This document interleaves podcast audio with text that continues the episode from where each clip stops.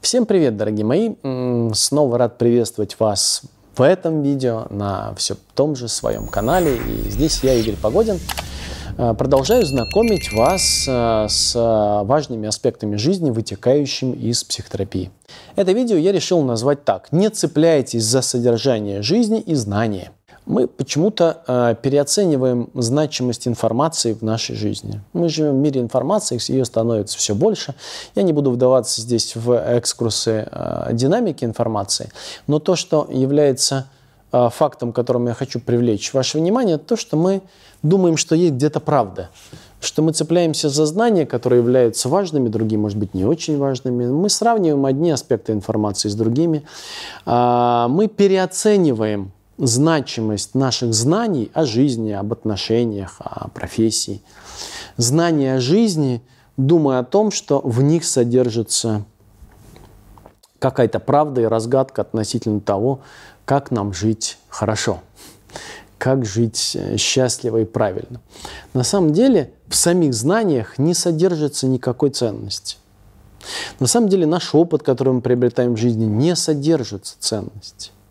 Ценность содержится в том, что находится в фоне знаний. И вот э, если рассматривать всерьез жизненный опыт или профессиональный опыт, я бы всегда смотрела, что находится слоем глубже за ним. Помните, я э, приводил уже этот пример, что когда люди происходят, э, участники э, наиболее глубоких моей программы специализации психотерапии переживания, приходят ко мне в программу, я им сразу говорю, не верьте ни единому моему слову. Мне слова нужны только для одного, чтобы донести до вас способ своего присутствия сейчас. Слова, которые произношу как учитель, а интервенции, которые делаю как психотерапевт, нужны мне только для одного. И должны исходить только из этого одного места, чтобы наилучшим образом репрезентировать, представить способ своего присутствия сейчас – мне важно, чтобы присутствие, коим и вы являетесь, и я, начало трепетать благодаря этим словам. А внешне мы упаковываем их под знания. Но знание, содержание, оно нам более доступно, чем вибрации полевые, которые его насыщают. И поэтому мы пытаемся ухватиться за знание. Это тупик. И так люди переходят с одного семинара на другой, а, проходят много обучающих программ, думая о том, что они станут лучшими терапевтами, например, если говорить о психотерапии. Но я уже давно заметил, что если люди начинают переоценивать знания, это путь в посредственность в области психотерапии. Вы можете пройти 10-20 разных программ, поучиться разным направлениям терапии, все будет только хуже. Потому что здесь вы потеряли суть. И на самом деле – если посвятить всю жизнь только одному направлению психотерапии, гораздо более эффективно, потому что рано или поздно вы поймете, что не в знаниях дело, а в том, что стоит за знаниями. Дело не в сюжете, который ну, разворачивается сейчас на картине или на экране в кинотеатре, а в самом экране, который дает возможность существовать этому фильму или этой картине. Каким образом я сейчас присутствую рядом с моим клиентом? Моих клиентов лечит само присутствие. Мы лечимся окавычивают слово. Я не очень люблю слово «лечиться», глагол «лечиться», но мы терапевтируемся, лечимся, меняемся оба одновременно. Если в процессе терапии мои клиенты меняются, я нет, они меняются концептуально, скорее всего. Хорошая терапия меняет обоих, и терапевта, и клиента. Поэтому время от времени, раз в полгода, минимум год я оглядываюсь, задаюсь вопрос, я как терапевт как изменился, как моя жизнь изменилась. И если я не изменился, что-то в консерватории напутали. Значит, я начал работать концептуально, не присутствием. И для меня это важный сигнал. Поэтому не переоценивайте значимость знаний. Когда я читаю лекцию студентам, я говорю, слушайте мою лекцию ушами, смотрите на меня глазами, но самое главное, откликайтесь вот тут. Вот тут что-то будет происходить. Вам нужно уловить, каково вам присутствовать, когда вы слышите это и видите это когда вы присутствуете в лекции, что происходит с вами? Вот там внутри сейчас новые знания появляются. Они важны. Если и всерьез относиться к знаниям, то я бы относился не к тому, что вы слышите извне, а к тому, что рождается у вас внутри, когда вы слышите это нечто извне. Понимаете? Я хоть и называю себя лектором, но я предупреждаю студентов а, и моих слушателей, не переоценивайте то, что я говорю. Присутствуйте в том месте о меня. А тогда как я это говорю? Как я звучу? Но самое главное, как вы присутствуете, как вы вибрируете в тот момент, когда слышите эти слова. Также и с этими видео.